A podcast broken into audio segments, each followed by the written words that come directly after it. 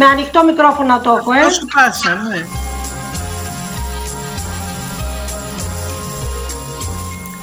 Καλησπέρα σας αγαπητοί συνάδελφοι και φίλοι. Άλλη μία εκπομπή του Βιβλιοθήκες στα FM εκπέμπει από τον φιλόξενο ραδιοφωνικό σταθμό του Δήμου Ηρακλείου 94 ε, FM και καλωσορίζω τη συνάδελφο Χριστίνα Κυριακοπούλου που επανήλθε στην εκπομπή ε, και θα την παρουσιάζουμε μαζί.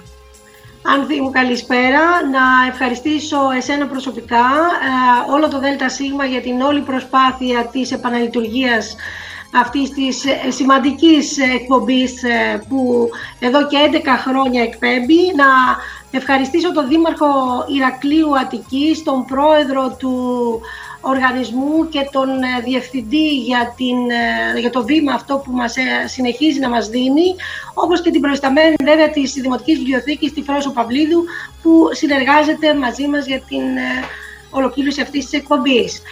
Ε, και πραγματικά είμαι χαρούμενη γιατί ε, είναι μια μέσα στη δύσκολη χρονική συγκυρία και με, τα, και με τις δυσκολίες που περνάμε σήμερα καταφέρνει πραγματικά να λέμε και τα νέα από τις βιβλιοθήκες μας. Αυτό είναι το πολύ σημαντικό. Θα φτάσουμε κάτω.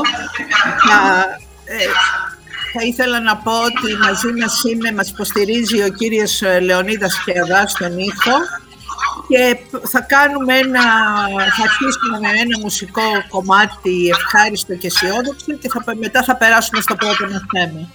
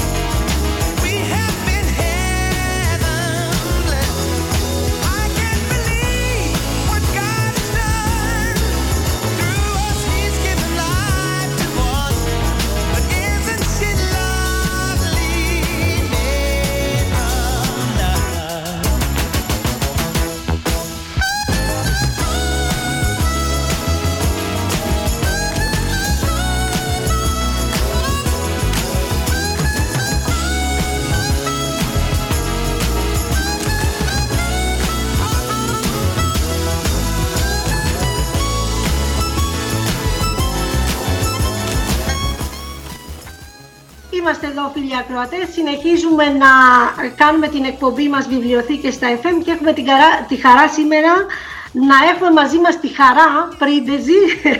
χαρά μου, καλησπέρα. Καλησπέρα Η κυρία Χαρά Πρίντεζη είναι προϊσταμένη της βιβλιοθήκης του Ιδρύματος Ευγενίδου και την έχουμε εδώ μαζί μας προκειμένου να μας παρουσιάσει μια πολύ σημαντική δράση της βιβλιοθήκης του Ιδρύματος Ευγενίδη ε, όσον αφορά τη λέσχη ανάγνωσης και τα διαδικτυακά podcasts.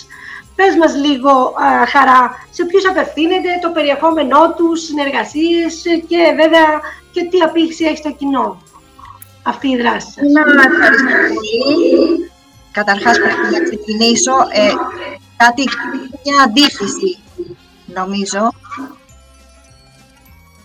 Εντάξει, πρέπει να ηρέμησε τώρα. Να ευχαριστήσω την Ένωση, την Ανθή την Κατσιρίκου, τη Χριστίνα την Κυριακοπούλου. Σας ευχαριστώ όλους για την πρόσκληση και να δώσω συγχαρητήρια και από την πλευρά μου για τη συνέχιση της προσπάθειας του ραδιοφώνου μας. Ε, και ευχαριστώ πολύ που μου δίνετε την ευκαιρία να μιλήσω για αυτά τα online προγράμματα της βιβλιοθήκης μας, τα οποία θα πρέπει να πω ότι αφορμή βεβαίως είναι οι καταστάσεις που έχουν δημιουργηθεί λόγω της πανδημίας και το ότι έπρεπε όλους μας πιέζουν, το ξέρουμε όλοι οι συνάδελφοι, ότι πιεζόμαστε να κάνουμε πράγματα στο ηλεκτρονικό περιβάλλον πλέον. Οπότε το ένα πρόγραμμα είναι η λέσχη ανάγνωσης, η οποία είναι μεταφορά, στο πούμε σε εισαγωγικά, της λέσχης ανάγνωσης που ε, ε, διοργανώναμε στο φυσικό χώρο της βιβλιοθήκης μας τουλάχιστον έξι χρόνια τώρα. Και τα podcast είναι μια άλλη μια σειρά α, καινούρια, για την οποία θα σας μιλήσω μετά. Για τη λέσχη μας τώρα. Ε, θα γνωρίζατε τη λέσχη για γονείς και παιδιά που διοργανώναμε, όπως είπα, στη βιβλιοθήκη μας στο φυσικό περιβάλλον. Ε, στην αρχή ξεκινήσαμε να κάνουμε αυτή τη μετάβαση σταδιακά. Κάποιες συναντήσεις γίνονταν, συνεχίζαμε να τις κάνουμε στο φυσικό, στη βιβλιοθήκη μας όσο μπορούσαμε ακόμα να έχουμε κόσμο και ε, παράλληλα κάνουμε και κάποιες συναντήσεις online ώστε να δοκιμάσουμε το ηλεκτρονικό περιβάλλον. Αυτό σταδιακά πέρασε όλο online πλέον και από τη στιγμή που δεν μπορούμε να έχουμε κόσμο στο χώρο μας και η αλήθεια είναι ότι πάμε πολύ καλά, μαθαίνουμε βήμα-βήμα. Ε, αυτή τη στιγμή, ε, ε, έτσι όπως ε, έχουμε σε αυτό το στάδιο οργανώνουμε ε, τις συναντήσεις, είναι κύκλοι έξι συναντήσεων, ε, δύο συναντήσεις για κάθε επιλεγμένο βιβλίο. Και γίνονται οι συναντήσεις μέσω του συστήματος του λογισμικού Teams. Αυτό έχουμε επιλέξει και χρησιμοποιούμε. Το θετικό είναι όλη η ιστορία, γιατί βέβαια εντάξει, καταλαβαίνουμε όλοι ότι λες και ανάγνωσης, πάει το μυαλό μας, φυσικές συναντήσεις, έτσι, όλοι το θέλουμε και το ζητάμε αυτό, αλλά μπορούμε να πούμε ότι είναι μια λύση αυτή την περίοδο και από την άλλη το θετικό θα πρέπει να δούμε και τα θετικά στην όλη κατάσταση, το ότι μπορούμε να έχουμε συμμετοχές από όλη την Ελλάδα από όπου υπάρχουν Έλληνες και όπου μιλούν την ελληνική γλώσσα και θέλουν να συμμετέχουν. Και επίσης το θετικό είναι ότι δίνεται η δυνατότητα αυτή της ανάγκης που έχει ο κόσμος σε αυτή την περίοδο, να έρθει σε επαφή με άλλο κόσμο, να μιλήσει, να ανταλλάξει ιδέες. Αυτό όλο το βλέπουμε, την ανάγκη του κόσμου και το να κάνει πράγματα που να έχουν σχέση με την ανάγνωση, με το βιβλίο, με όλα αυτά. Ε, θα πρέπει να πω ότι ε, αφορά ε, παιδιά Τετάρτης, Πέμπτης και Έκτης Δημοτικού, αλλά η ιδιαιτερότητα συνεχίζει να είναι το ότι αυτά τα παιδιά που θα συμμετέχουν πρέπει να έχουν μαζί και ένα, ε, το γονιό τους ή κάποιον από το οικογενειακό τους περιβάλλον, γιατί ένας στόχος μας είναι η ανάπτυξη συνεργασίας παιδιού με ένα ενήλικο μέλος της οικογένειάς του, ε, από, από κοινού να διαβάσουν και από κοινού θα κάνουν τις δραστηριότητες που έχουμε επιλέξει για το κάθε βιβλίο. Ε, γι' αυτό ε, μότο μας άλλωστε είναι προς τους γονείς το ότι ζήστε τη μοναδική εμπειρία ανάγνωσης επιλεγμένων βιβλίων μαζί με τα παιδιά σας απευθείας από το σπίτι σας. Γιατί πραγματικά αυτό θέλουμε, να νιώσουν οι γονείς και τα παιδιά, να γνωρίσουν αυτή τη χαρά της από κοινού ανάγνωσης και να βελτιώσουν βέβαια παράλληλα την αναγνωστική τους ευχέρεια. Σαφώς τα βιβλία ε, έχουν κατεύθυνση επιστημονική γιατί όπως όλοι γνωρίζουμε το Ίδρυμα Ευγενίδη όπως και η βιβλιοθήκη βασική προσφορά και στόχος μας είναι η επιστημονική και τεχνική εκπαίδευση. Ε, σε αυτή τη φάση έχουμε επιλέξει τα μαθηματικά ως θεματικό άξονα και επιλέγουμε βιβλία μαθηματικής λογοτεχνίας. Θα ακολουθήσουν βέβαια και άλλοι κύκλοι, γιατί γελάς αυτή. Πολύ ωραίο είναι αυτό. Ε, και ε, οι δραστηριότητες βέβαια λογικό είναι ότι είναι μαθηματικές προκλήσεις και διάφορα έτσι πράγματα που έχουν να κάνουν με τα παιδιά και έτσι βλέπουν και την διασκεδαστική πλευρά των μαθηματικών. Μαθαίνουμε παίζοντας δηλαδή, όλες οι ηλικίες. Ε, Ακριβώς, ναι. Και θα πρέπει να πούμε βέβαια και σε αυτό, γιατί με ρώτησε η Χριστίνα για συνεργασία, ότι σαφώς πρέπει να υπάρχει συνεργασία σε αυτό το πρόγραμμα, γιατί ε, ναι, μεν, εμείς είμαστε βιβλιοθηκονόμοι και θα πρέπει να πω ότι η ψυχή της λέσχης μας είναι η συνάδελφος η Κατερίνα η Πετροπούλου, η οποία είναι βιβλιοθηκονόμος, αλλά είναι και παιδαγωγός. Έχουμε αυτή τη χαρά να έχουμε ένα άτομο κοντά μας που ε, έχει και αυτή την εμπειρία της, του, του παιδαγωγικού κομματιού και Και ε, από την άλλη πλευρά έχουμε τη χαρά να έχουμε κοντά μας τους επιστήμονες του Κέντρου Επιστήμης και Τεχνολογίας, του Πλανηταρίου μας, οπότε σε συνεργασία με όλοι μαζί φτιάξαμε και τις μαθηματικές προκλήσεις και βιβλία, έτσι πια αποσπάσματα θα μπορούσαν να δουλευτούν καλύτερα. Και η Κατερίνα επίσης είχε την, την ιδέα και εντόπισε το θέατρο αναγνωστών. Είναι η άλλη ιδιαιτερότητα της λέσχης μας. Το οποίο το θέατρο αναγνωστών είναι μια στρατηγική ανάγνωση, δεν είναι καινούρια, αλλά ε, έχει εξελιχθεί πάρα πολύ στην πορεία της. Ε, ξεκίνησε ως τρόπος παρουσίασης λογοτεχνικών βιβλίων σε δραματική μορφή, αλλά στην πορεία ε, φάνηκε ότι βοηθάει σε όλες τις θεματικές κατηγορίες και, και ιδιαίτερο σε επιστημονικά θέματα, βοηθάει στην κατανόηση επιστημονικών ενιών. Και εντοπίσαμε και κάποια βιβλία, τα οποία τα πήραμε στη βιβλιοθήκη, τα μελετήσαμε και πραγματικά ήταν πολύ ωραίες ιδέες για το πώς μπορούν να χρησιμοποιηθούν σε μια τέτοια λέσχη ανάγνωσης. Έτσι κάθε οικογένεια παίρνει ένα απόσπασμα, το διαβάζει ε, και παρουσιάζει τις μαθηματικές, μαθηματικές προκλήσεις και τα υπόλοιπα παιχνίδια στους, στις υπόλοιπες οικογένειες και υπάρχει αυτή η διάδραση η οποία πραγματικά βγαίνει ένα πολύ όμορφο συνέστημα κάθε φορά. Οι γονείς, η επιτυχία είναι ότι ε, συνεργάζονται με τα παιδιά, δεν επιβλέπουν, δεν καθοδηγούν, γίνονται όλοι μια παρέα και αυτό ε, και το ότι τους αρέσει ε, φαίνεται και το, στον τρόπο παρουσίασης στο τέλος, ότι έχουν μεγάλη φαντασία, πολύ ωραίες ιδέες παρουσιάζονται και έτσι γνωρίζεται και ο κόσμος μεταξύ τους, ξανάρχονται σε επόμενους κύκλους και γίνεται αυτό που λέμε σιγά σιγά η κοινότητα γύρω από τη βιβλιοθήκη. Έτσι, δημιουργία κοινότητας γύρω από τη βιβλιοθήκη. Και γι' αυτό πρέπει να πω ότι είμαστε πολύ χαρούμενοι με αυτό το πρόγραμμα. Ε, αν δεν θέλετε να ρωτήσετε κάτι γι' αυτό, να προχωρήσω με τα podcast. Ωραία. Τα podcast τώρα είναι μια καινούργια ιδέα. Ε, είναι μια σειρά ε, με αφηγήσεις ιστοριών που αφορούν χαρακτηριστικά στιγμιότυπα, όχι όλη τη ζωή, έτσι, στιγμιότυπα από τη ζωή και το έργο επιστημόνων που έγραψαν ιστορία, που άφησαν, όπως λέμε, το αποτύπωμά τους στην ανθρωπότητα. Και πρέπει να πω ότι και για αυτό το project είμαστε όλοι πολύ ενθουσιασμένοι, γιατί επίσης έχει πολύ μεγάλη ανταπόκριση από το κοινό. Κατα... Σύμφωνα με τα στατιστικά που παίρνουμε, έχουμε πολλές ακροάσεις όχι μόνο από την Ελλάδα, αλλά από όλο τον κόσμο, έτσι, αντίστοιχα δηλαδή, όπως λέμε, όπου υπάρχουν Έλληνες και όπου μιλούν την ελληνική γλώσσα. Ήδη έχουμε ανεβάσει δύο επεισόδια, ε, το ένα είναι για τον Αρχιμίδη και το άλλο για τον Ερατοσθένη. Και θα ακολουθήσει μια σειρά από επιστήμονες άντρες και γυναίκες. Και όλα τα ανεβάζουμε σταδιακά στο κανάλι του Ιδρύματος ε, στο Spotify ε, και στα site και των άλλων φορέων, γιατί θα πρέπει οπωσδήποτε να πω ότι και αυτό είναι αποτέλεσμα μιας συνεργασίας και πολύτιμη συνεργασίας, που αποτέλεσμα μακροχρόνιας συνεργασίας με ε, ανθρώπους που είχαμε συνεργαστεί πολλές φορές στο παρελθόν.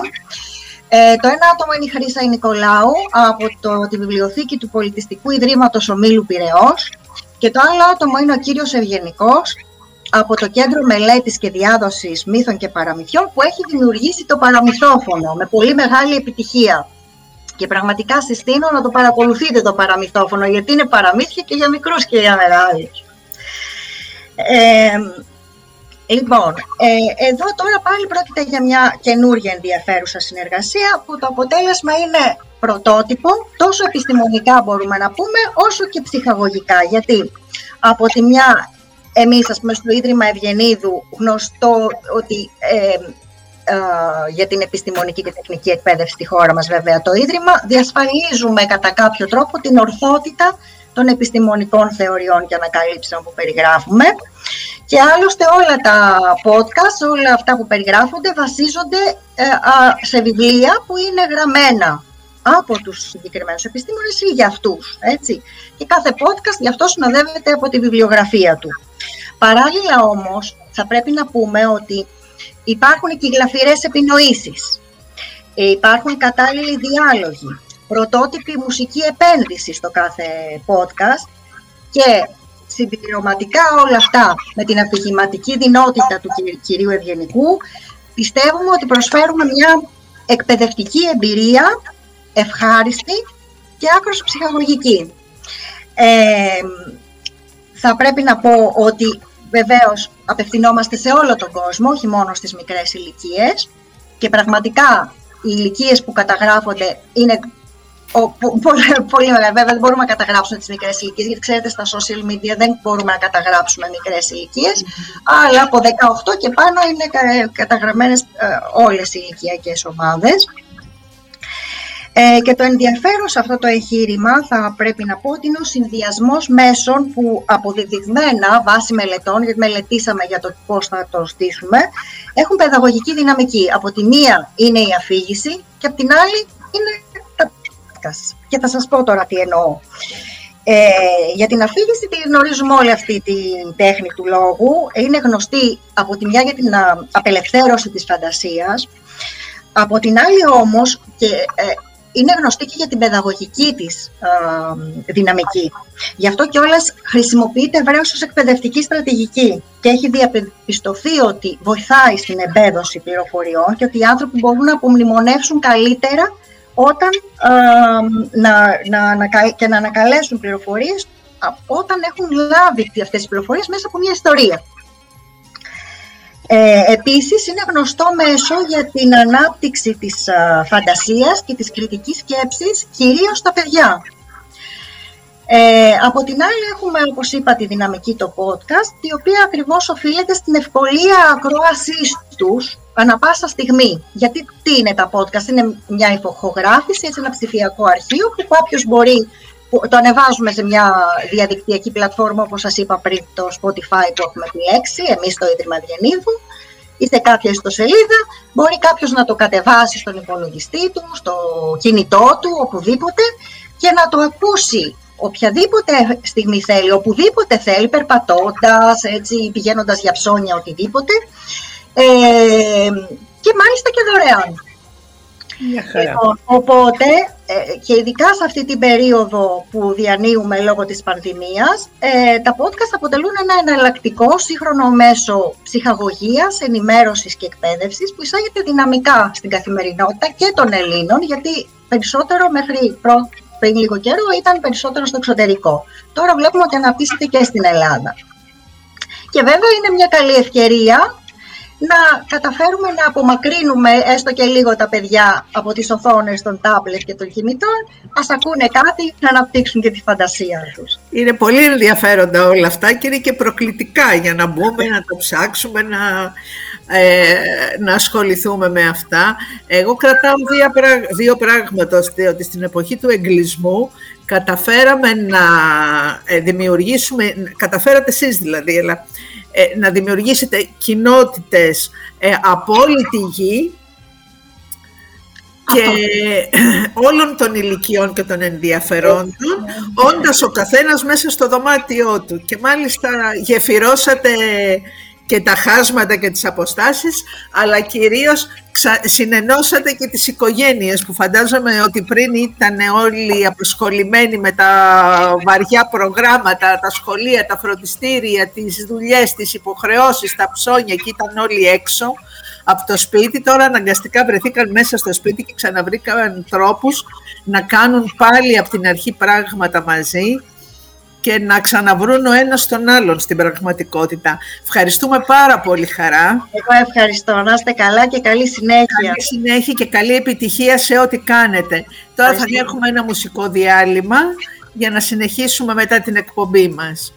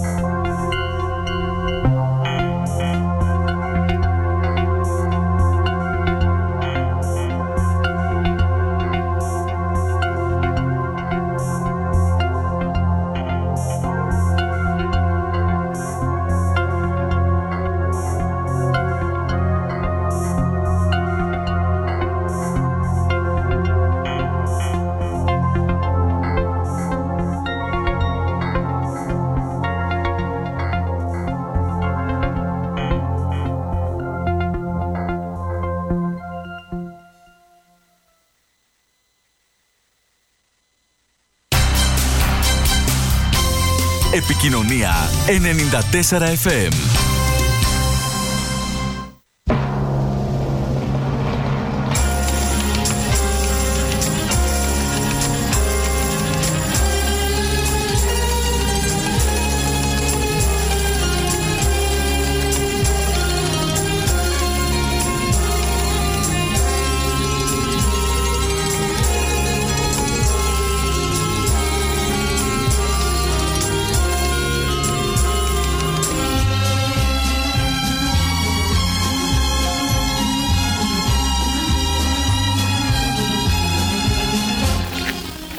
Συνεχίζουμε την εκπομπή μας με την ε, Διευθύντρια της Βιβλιοθήκης της Βουλής των Ελλήνων, την κυρία Έλλη Δρούλια, που θα μας ε, μιλήσει για τις ε, πρωτοβουλίες και τις δραστηριότητες της Βουλής, της Βιβλιοθήκης της Βουλής, τώρα πάλι στην περίοδο του εγκλισμού και των δυσκολιών.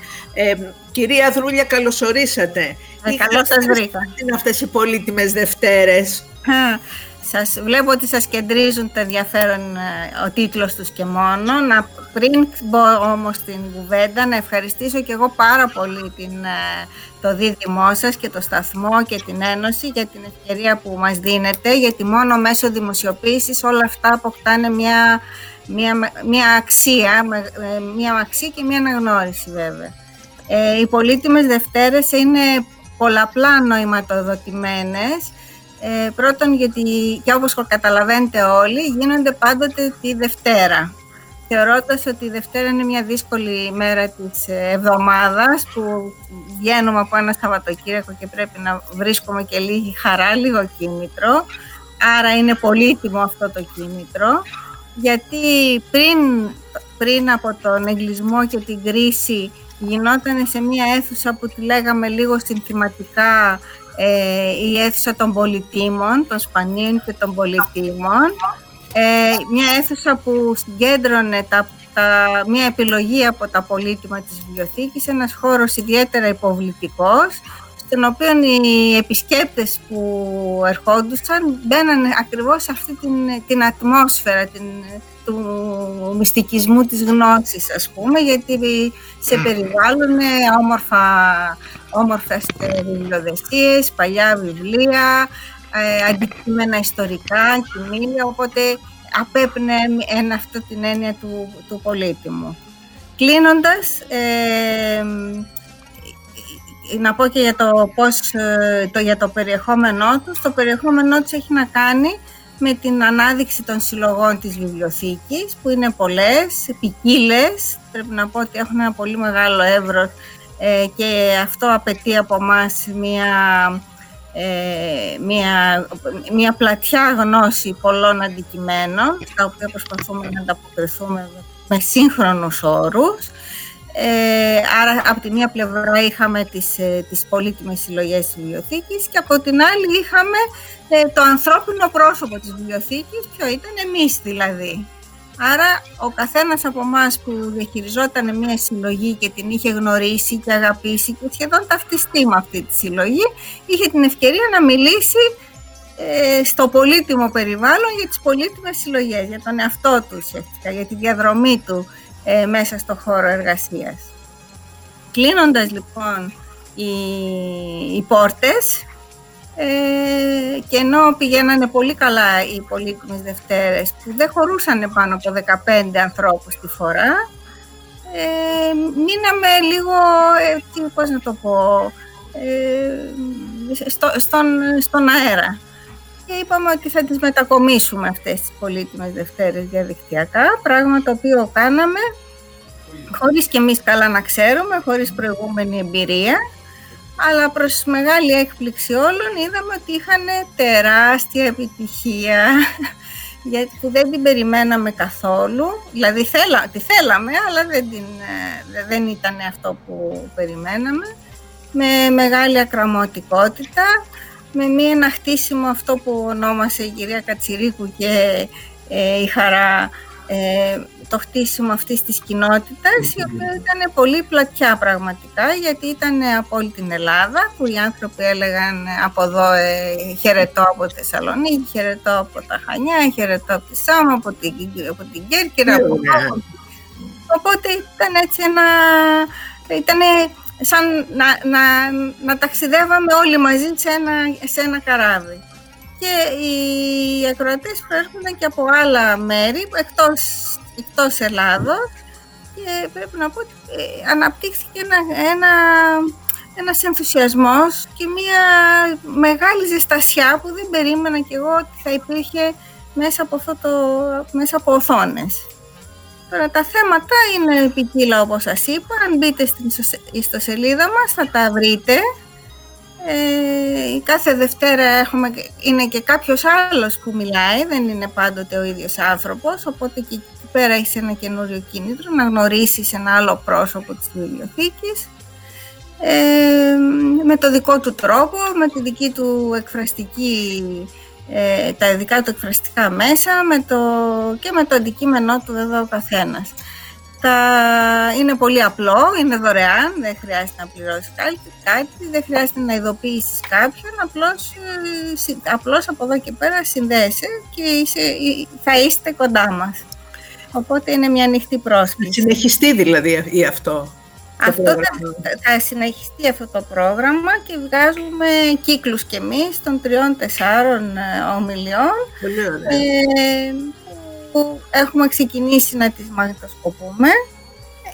Έλλη, μήπως θέλεις να μας πεις και λίγο για τις θεματικές σας και να, και να κλείσουμε για να προχωρήσουμε στους επόμενους ναι.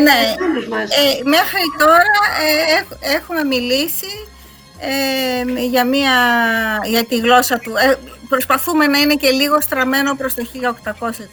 Έχουμε μιλήσει για την ε, γλώσσα του 1821, ε, για τον νεοκλασικισμό που δεν ισούται, αλλά ε, δείχνει προς τον φιλελληνισμό, ε, για, τα, για το αρχείο του Ψυχάρη και τη στάση του απέναντι στην υπόθεση Ντρέιφου στην Γαλλία, γιατί η βιβλιοθήκη έχει το αρχείο Ψυχάρη στην κατοχή της.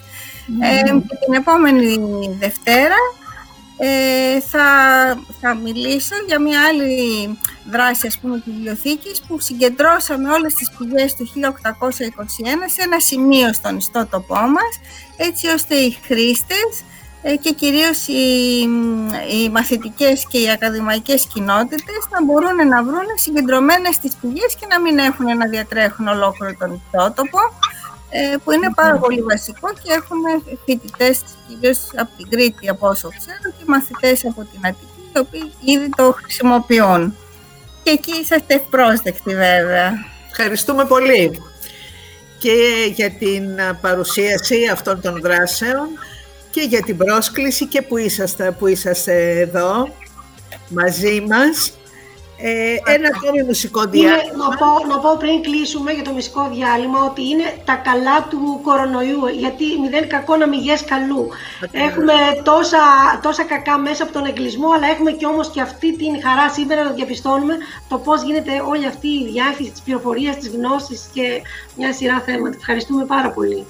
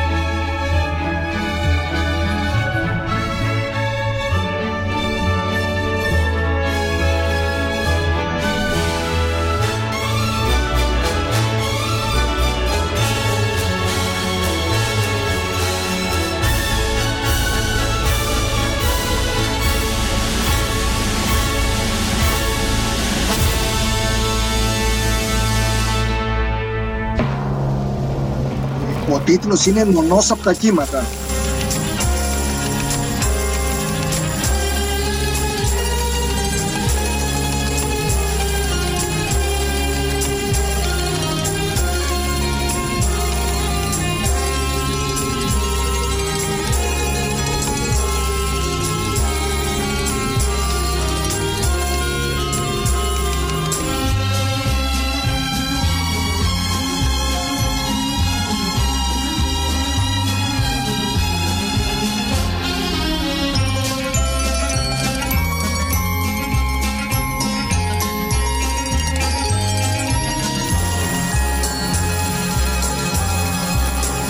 Και θα συνεχίσουμε την εκπομπή μας με, ε, δύο, με τις δράσεις της ε, Διεύθυνσης Ανάπτυξης και Διαχείρισης Ψηφιακού Περιεχομένου του ΕΚΟΜΕ.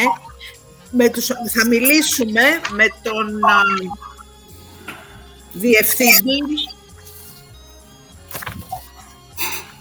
τον προϊστάμενο Διεύθυνσης Ανάπτυξης και Διαχείρισης Ψηφιακού Περιεχομένου, κύριο Στέλιο Κιμενιονή, και με την κυρία Ειρήνη Ανδριοπούλου, που είναι στέλεχος του Τμήματος Έρευνας Μελετών και Προγραμμάτων. Καλώς ορίσατε στην εκπομπή μας. Καλώς σας βρήκαμε.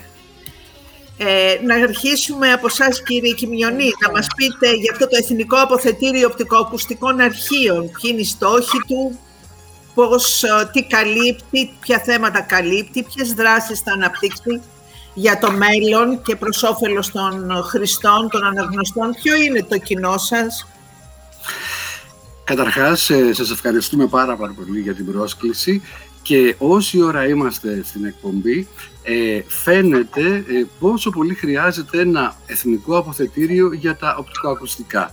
Τι εννοώ; Οι βιβλιοθήκες φαίνεται ότι έχουν κατακτήσει ένα πολύ μεγάλο βαθμό οριμότητας, έχουν το κοινό τους, έχουν τις δράσεις τους, μπορούν να ανταλλάσσουν υλικό μεταξύ τους και αυτό το υλικό να το αξιοποιούν ακόμα παραπάνω. Δεν συμβαίνει κάτι αντίστοιχο με το χώρο των οπτικοακουστικών. Το οπτικοακουστικό υλικό στην Ελλάδα βρίσκεται διάσπαρτο, ακαταλογογράφητο άγνωστη η τύχη του και αυτό είναι ο κεντρικός άξονας γύρω από τον οποίο κινείται το Εθνικό Αποθετήριο Οπτικοακουστικών Αρχείων. Μας αρέσει να λέμε ότι ε, ερχόμαστε να καλύψουμε κενά στη δική μας περίπτωση μπορεί να είναι λίγο μεγαλύτερα, αλλά το σχήμα λόγου έχει να κάνει με το εξής. Ε, πάμε να προσθέσουμε στις δράσεις άλλων οπτικοακουστικών αρχείων της χώρας τις δικές μας. Τι σημαίνει αυτό το πράγμα; Πρώτον, να μάθουμε ποια είναι η ακουστική κληρονομιά μας. Γι' αυτό το λόγο φτιάχνουμε ε, κάτι αντίστοιχο με κάτι που ξέρετε πολύ καλύτερα εσείς από τον χώρο των βιβλιοθηκών. Κάνουμε τον εθνικό ή ενιαίο κατάλογο ε, οπτικοακουστικών έργων. Να καταγράψουμε για πρώτη φορά στη χώρα οτιδήποτε ανήκει στην οπτικοακουστική κληρονομιά, είτε προέρχεται από το χώρο του κινηματογράφου, σε όλες τις μορφές, είτε από το χώρο της τηλεόρασης, σε όλες τις μορφές, είτε από το χώρο του ραδιοφώνου, της μουσικής, είναι πολύ φιλόδοξα τα σχέδιά μας, όπως και των ε, ψηφιο, ψηφιακών δημιουργιών, ε, του animation, του ντοκιμαντέρ, των ε, ψηφιακών παιχνιδιών. Ε, θέλουμε να, να βάλουμε τις βάσεις, να καταγράψουμε ε, όπου βρίσκεται, ποιο είναι καταρχάς το υλικό. Το όπου βρίσκεται το υλικό είναι μια δεύτερη πρωτοβουλία μας, που έχει να κάνει με το μητρό οπτικοακουστικών αρχείων. Δηλαδή, να δούμε πού είναι το υλικό, ε, μπορεί να είναι σε δημόσιους φορείς, μπορεί να είναι σε ιδιωτικούς, μπορεί να είναι σε ιδιώτες. Μπορεί κάποιοι άνθρωποι να έχουν τέτοιο υλικό που να μην το αξιολογούν ως σημαντικό. Οι δύο πρώτες δράσεις λοιπόν του, του Εθνικού Αποθετηρίου είναι να μάθουμε ποιο είναι το υλικό μας και να ξέρουμε πού είναι. Από εκεί και μετά, ε, φτιάχνεται μια υποδομή τώρα, σχεδιάζεται από την αρχή, ε, προσπαθώντας ε, να αντιλήσουμε από τις καλές πρακτικές και τα εν χρήση πρότυπα διεθνώς και έτσι να στήσουμε ε, ένα κέντρο συντήρησης και διατήρησης και ψηφιοποίησης ε, του, του οπτικοακουστικού υλικού. Δηλαδή, τι να καταφέρουμε; Να καταφέρουμε από τη στιγμή της γέννησής του μέχρι και τις πιθανές πολλαπλές χρήσεις του, από εδώ και μετά, ε, οριζόντια και κάθετα, να μπορούμε να ξέρουμε ότι ό,τι κάποτε υπήρξε, ξέρουμε που είναι, οπτικοακουστικό εννοώ, ε, ξέρουμε πού βρίσκεται, ξέρουμε ότι συντηρείται, διατηρείται, ε, θα προσπαθήσουμε να το ψηφιοποιήσουμε, θα δίνουμε ιδιαίτερο βάρος στην ψηφιακή διατήρηση, γιατί το ξέρετε πολύ καλά, ψηφιοποιήσεις έχουν γίνει, αλλά ε, πια με τα οι μορφότυποι έχουν ξεπεραστεί και πρέπει να τις ξανακάνουμε. Να ποια είναι η σημασία του να, ε, ε, να διατηρούμε όσο καλύτερα γίνεται και το πρωτότυπο, το αναλογικό. Ε, από εκεί και μετά, ε, θέλουμε να φτιάξουμε μια βάση δεδομένων μαζί με συστήματα Media Asset Management που το όποιο υλικό έχουμε να μπορεί να φτάνει ε, σε κάθε οθόνη ιδανικά. Ε, να μπορεί η φωνή του, της ελληνικής οπτικοακουστικής κληρονομιάς, η φωνή φυσικά και η εικόνα, ε, να φτάνει παντού. Αυτά σε πρώτη φάση για τους στόχους του Εθνικού Αποθετηρίου. Μάλιστα. Πολύ ενδιαφέρον αυτό και φιλόδοξο. Πού το βρίσκεται αυτό το υλικό, πώς το εντοπίζετε; Ε, το υλικό καταρχάς έρχονται ε, και μας εμπιστεύονται ε, σκηνοθέτες, δικαιούχοι, δημιουργοί το υλικό τους αρνητικό ή θετικό. Δεν έχει ε, δημοσιευθεί η συλλεκτική πολιτική του φορέα, γιατί σας λέω τώρα φτιάχνουμε τις εγκαταστάσεις, είμαστε σε στάδιο μελετών και ανέβρεσης κτηρίου. Ωστόσο, ε, έχουμε ξεκινήσει διάφορα προγράμματα πάλι ε, στην κατηγορία που σας είπα να καλύψουμε κενά. Ε, ένα παράδειγμα θα σας πω μόνο. Ε, όλοι ξέρουμε την εταιρεία σπουδών ε, Σχολή Μωραήτη. Τα ναι. σεμινάρια, συνέδρια που έκανε από το 1972 και συνεχίζει να κάνει αδιάλειπτα όλα αυτά τα χρόνια. Έχουμε αναλάβει λοιπόν με την, ε, με την εταιρεία σπουδών και με τα αρχεία σύγχρονης κοινωνικής ιστορίας από κοινού την ε, ψηφιοποίηση και τεκμηρίωση αυτού του υλικού, το οποίο όσο το ανακαλύπτουμε τόσο ε, βλέπουμε ότι πρόκειται πραγματικά για διαμάντια. Είναι μια ακουστική βιβλιοθήκη και κυριολεκτός αυτό το πράγμα ε, που φωτίζει πολύ διαφορετικές πλευρές του ίδιου του έντυπου. Πολλά από αυτά έχουν βγει τα, σε πρακτικά. Δεν καταγράφεται όμως η ζωντανή συζήτηση που γινόταν μεταξύ των ομιλητών να μιλάει για παράδειγμα τώρα ο Αδραχάς με τον Ηλίου, παράδειγμα φέρνουμε, μπορεί να μην είναι και πραγματικό, ή ότι ε, δεν είναι απαραίτητο ότι όλα αυτά τα πράγματα που είπαν στο συνέδριο με την ίδια μορφή τα πέρασαν στο κείμενο που, από το οποίο μάθαμε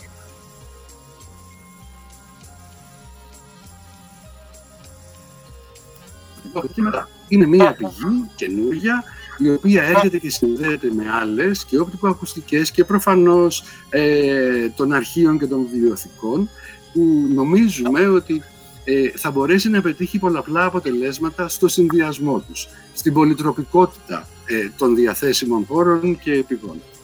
Πολύ ενδιαφέρον όλο αυτό. Ε, να ρωτήσουμε την κυρία Ανδριοπούλου, αφού την καλωσορίσουμε στην εκπομπή, πώς το ΕΚΟΜΕ σχετίζεται με την παιδεία στα μέσα και την πληροφορία και τις ψηφιακές ε, δεξιότητες; Καλησπέρα και από μένα. Ε, ευχαριστούμε πάρα πολύ καταρχήν ε, για την ε, πρόσκληση στην ε, πολύ ενδιαφέρουσα εκπομπή της Ένωσης. Ε, μιλήσατε για, μιλήσατε για προφορικές ιστορίες, για γραπτές ιστορίες. Εμείς λοιπόν στο ΕΚΟΜΕ ασχολούμαστε με τις ψυχοακουστικές και ψηφιακές ιστορίες. Ε, εκτός από το Εθνικό Αποθετήριο λοιπόν, στο ΕΚΟΜΕ υπάρχει και ο άξονας της εκπαίδευσης, και με τον άξονα εκπαίδευση ουσιαστικά αναφερόμαστε σε πέντε βασικές, ε, ε, ε, βασικούς, βασικά πλαίσια δράσης, τα, τα οποία σχετίζονται με την παιδεία στα μέσα και την πληροφορία, αυτό που διεθνώς συναντάται ως Media και Information Literacy, όρος ο οποίος έχει εισαχθεί από την UNESCO. Ε, στο ΕΚΟΜΕ, λοιπόν, στον χώρο της εκπαίδευσης, ε, λειτουργούμε ως μια κυψέλη, ως ένα Media Literacy Hub, όπου καταρχήν συγκεντρώνουμε έρευνες και εφαρμοσμένες πρακτικές στο χώρο της ε, εκπαίδευσης στα μέσα και της παιδείας στα μέσα και την πληροφορία. Ε, ασχολούμαστε πολύ επίσης, ε, το δεύτερο πλαίσιο αφορά την προώθηση και ανάπτυξη ε, μιας εθνικής πολιτικής για την παιδεία στα μέσα και την πληροφορία. Για αυτό το σκοπό συμμετέχουμε και στα θεσμικά όργανα της Ευρωπαϊκής Επιτροπής. Έχουμε στο ίδιο πλαίσιο εκδώσει και τη Λευκή Βίβλο για την παιδεία στα μέσα και την πληροφορία του ΕΚΟΜΕΚ, εκδόθηκε το 2018. Μπορείτε να μπείτε και να την κατεβάσετε.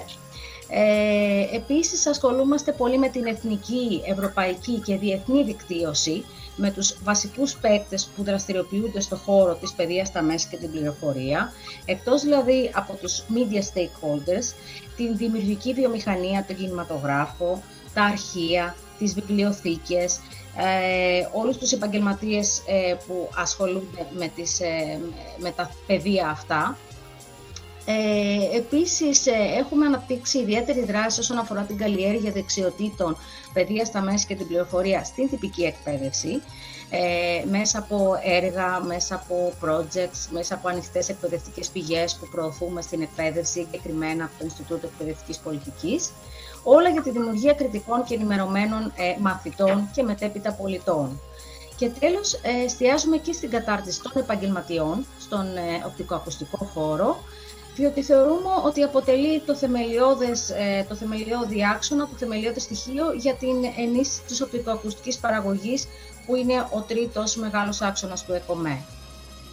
Είναι λοιπόν ένα πολύπλευρο έργο, πολύπλευρο έργο και πολύ φιλόδοξο. Ε, είναι για μια ακόμα φορά αποδεικνύεται πόσο ενωμένα είναι τα αρχεία, οι βιβλιοθήκες και τα μουσεία ε, μεταξύ τους. Και Συγκοινωνούν τα δοχεία θα έλεγα εγώ. Ακριβώς, ακριβώς, ναι. Και πόσο σημαντικό είναι να βρούμε τα κοινά μας πατήματα και τις συνεργασίες, τη συμπληρωματικότητά μας και την παραπληρωματικότητά μας. Θα μας πείτε με δύο λόγια για τη σύνδεσή σας με την UNESCO και τα webinars που διοργανώσατε πριν λίγο καιρό. Ναι, σωστά. Ακριβώς, ουσιαστικά, ε, επειδή πρόκειται για μια ολιστική, ε, η παιδεία στα μέσα και την πληροφορία είναι μια πολυπρισματική προσέγγιση, ολιστική προσέγγιση, οπότε την, ε, είναι πολύ ευρύ το πεδίο. Η συνεργασία μας με την UNESCO ακριβώς είναι εστιασμένη στην παιδεία στα μέσα και την πληροφορία. Συντονίζουμε το, Ευρωπαϊ... το ευρωμεσογειακό παράρτημα της Εκπαιδευτικής Συμμαχίας της UNESCO, UNESCO Mill Alliance, ε, έχουμε μέχρι στιγμής 35 μέλη από 10 χώρες της Μεσογείου και στο πλαίσιο αυτό έχουμε εκδώσει ένα νέο οδηγό ε, που λέγεται Meet Our Members, είναι στα αγγλικά και εκεί μπορείτε να μπείτε στο site μας και να δείτε όλα τα μέλη μας αναλυτικά με τις δράσεις τους στο χώρο αυτό. Ε, και επίσης έχουμε γενιάσει και μια σειρά που λέγεται ε, Media Information Literacy Webinars, το πρώτο έγινε τον ε, Οκτώβριο στο πλαίσιο της Παγκόσμιας Εβδομάδας για την Παιδεία στα Μέσα. Το δεύτερο έγινε πριν δύο-τρεις μέρες. Ε, και προχωράμε και με τα επόμενα webinars. Είναι διεθνή, συσπηρώνουν την, ε, το ενδιαφέρον, τις τάσεις και τους προβληματισμούς στο πεδίο αυτό. Σας ευχαριστούμε πάρα πολύ. Ε, κανένα από τα θέματα που έχουμε συζητήσει μέχρι τώρα δεν εξαντλούνται σε 5 ή σε 10 λεπτά και αναγκαστικά νήξεις κάνουμε για όλα τα θέματα, αλλά δίνουμε και το έναυσμα στους, στους ακροατές μας να, ε, να μπουν στις ιστοσελίδες σας και να επικοινωνήσουν μαζί σας όσοι ενδιαφέρονται. Ε, θα περάσουμε σε ένα μουσικό διάλειμμα για να συνεχίσουμε την εκπομπή μας. Σας ευχαριστούμε πάρα πολύ για την ε, συμμετοχή σας. Εμείς σας ευχαριστούμε.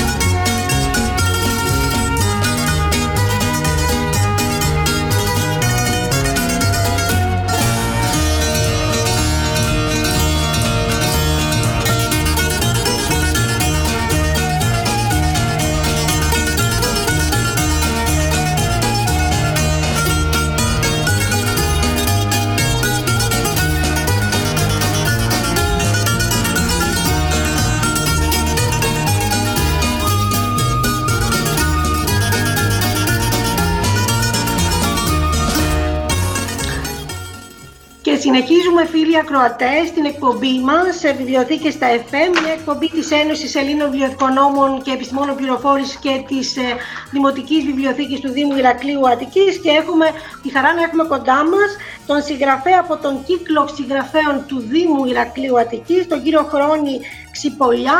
Κύριε Χρόνη Ξυπολιά, θα θέλατε να μας μιλήσετε για το βιβλίο σας «Νόμος από τα κύματα». Θέλετε με, με πολύ σύντομη αναφορά και δεσμευόμαστε αν χρειαστεί να σας ξαναφέρουμε στην εκπομπή λόγω του ότι ο χρόνος μας είναι λίγο πιεσμένος. Καταρχήν θα ήθελα να ευχαριστήσω τόσο την, ε, την πρόεδρο της ΕΒΕΤ, κυρία Κατσιρίκου, όσο και την προϊσταμένη του, της Δημοτικής Βιβλιοθήκης του Δήμου Ηρακλείου, κυρία Φρόσο Παυλίδου, για την ε, συνέντευξη αυτή την οποία κανόνισε. Ε, σαν εκπρόσωπος του σχήματος ε, δημιουργών του Δήμου Ηρακλείου που λογίζεται σαν ε, δράση της βιβλιοθήκης του Δήμου, ε, προβάλλουμε το έργο μας και μέσα από την προβολή του δικού μου έργου προβάλλεται και το έργο του σχήματος δημιουργών. Ε, το βιβλίο μου αναφέρεται σε μια αληθινή ναυτική ιστορία, την οποία είχε ζήσει στα χρόνια της δεκαετίας του 50, στα δύσκολα αυτά χρόνια, ο, ο πατέρας μου.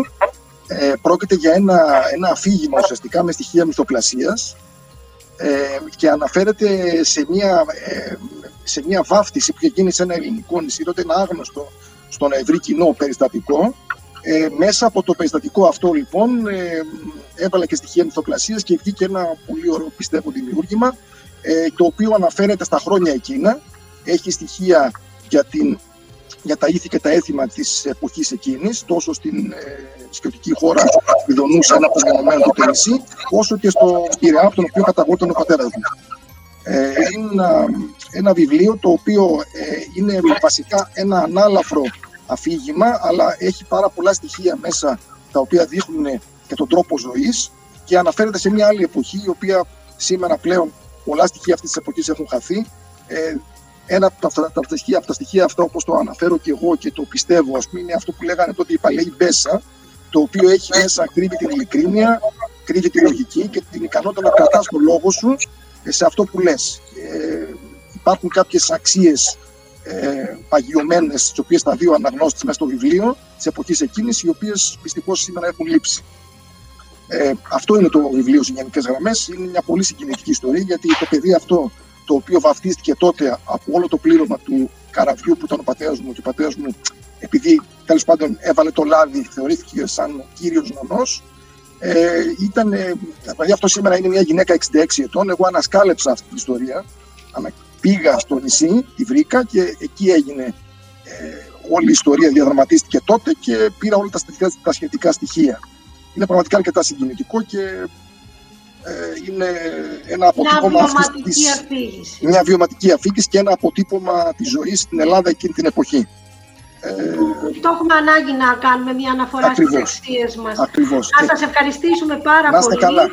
Να είστε καλά και εγώ ευχαριστώ πάρα πολύ για το βήμα και εκ μέρους του σχήματος δημιουργών του συγγραφής Αρακλείου Αττική. Άστε καλά.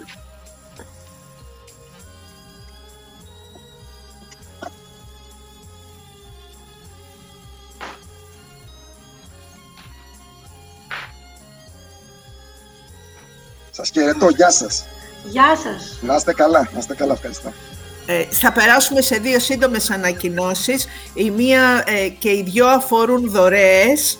Ε, η πρώτη είναι ότι ε, το προξενείο, το, η, η, ελληνική πρεσβεία στο Σεράγεβο έχει το φιλόδοξο σχέδιο να δημιουργεί στις, ε, στις βιβλιοθήκες εκεί ελληνικές γωνιές Επομένως ζητάει βιβλία σχετικά με την ελληνική ιστορία, τον ελληνικό πολιτισμό, τα ταξίδια, τη λογοτεχνία και όλα αυτά.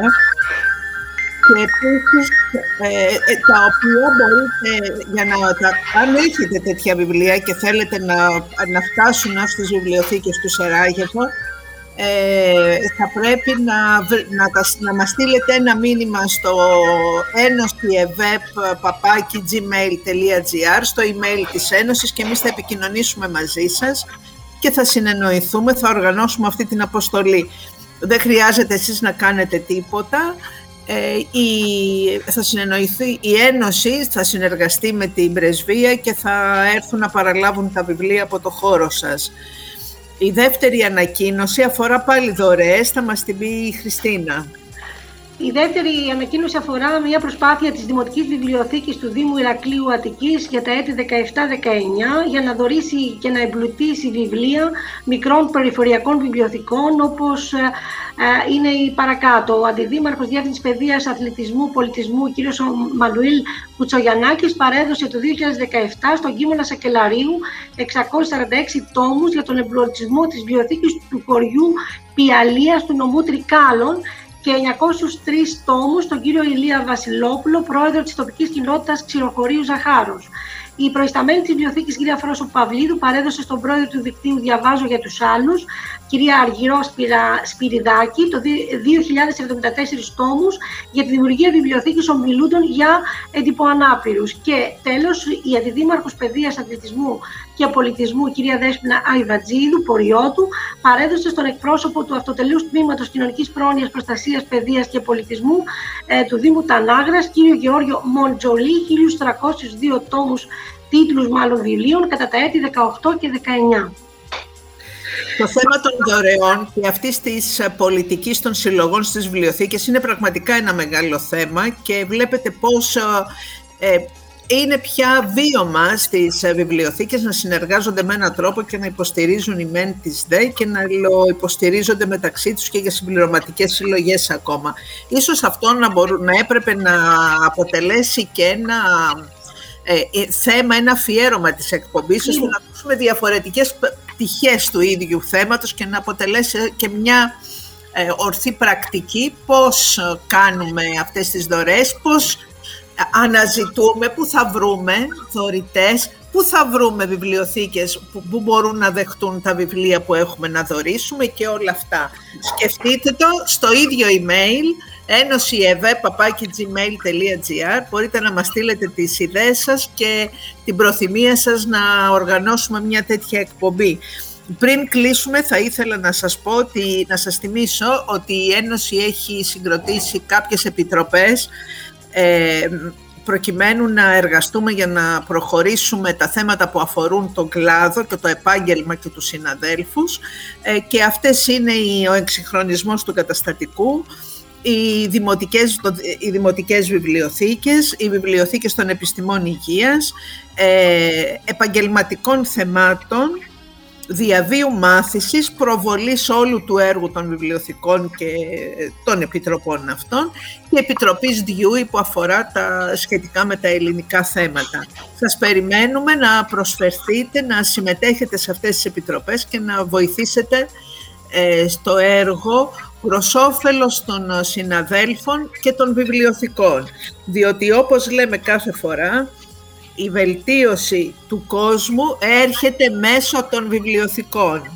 Χριστίνα, θέλεις να πεις κάτι πριν κλείσω. Εγώ ήθελα να, να κλείσω με τα ωφέλη από την εγγραφή στην ΒΕΠ, μόνο που έχουμε παρέλθει από τις 6 και επειδή ξέρω ότι ο χρόνος είναι συγκεκριμένος εδώ στο ο ραδιοφωνικός μας χρόνος, να ζητήσουμε και συγγνώμη έτσι από την εκπομπή, από τους τελεστές της εκπομπής που έχουμε υπερβεί το χρόνο μας και δεσμεύομαι στην επόμενη εκπομπή να αναφερθούμε στα ωφέλη από την εγγραφή μας στην ΕΒΕΠ.